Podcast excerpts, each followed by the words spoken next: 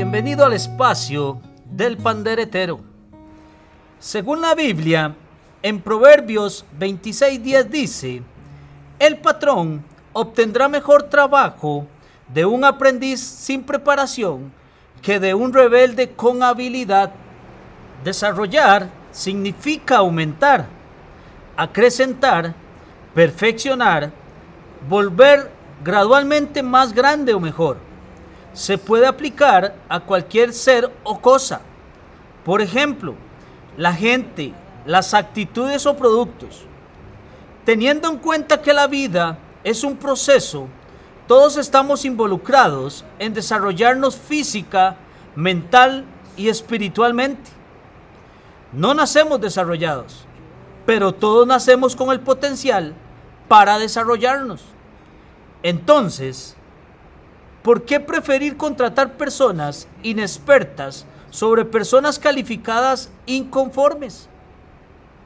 Muy simple. Las personas inconformes calificadas creen que lo saben todo y difícilmente se adaptarán a una organización. Sus habilidades pueden ser buenas, pero tienen una actitud prepotente sobre sí mismos o sobre sus habilidades se convertirán posiblemente en un problema. Esto nos dice que la voluntad de una persona es más valiosa que sus habilidades. Si tenemos la voluntad de un hombre, él puede desarrollar su potencial. Siempre debemos considerar tres cosas mientras crecemos y nos desarrollamos. Uno, vivir con una visión de acuerdo a lo que nos gustaría convertirnos. Dos, examinar el pasado para mirar si necesitamos un cambio de paradigmas para alcanzar nuestra visión. Y tres, estudiar los valores de la vida para determinar cuáles creerán el ambiente adecuado para conseguir nuestros objetivos. Por tanto, nunca debemos considerarnos demasiado viejos para repasar estas cosas. Sin embargo, Mientras más tiempo convivamos con un paradigma, es más difícil romperlo. Entonces, debemos aceptar que si queremos desarrollar nuestro potencial, siempre debemos estar preparados para el cambio.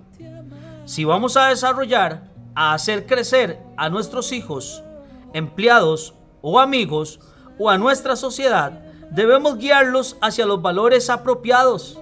Como padres, debemos tomar la responsabilidad de preparar a nuestros hijos para el futuro.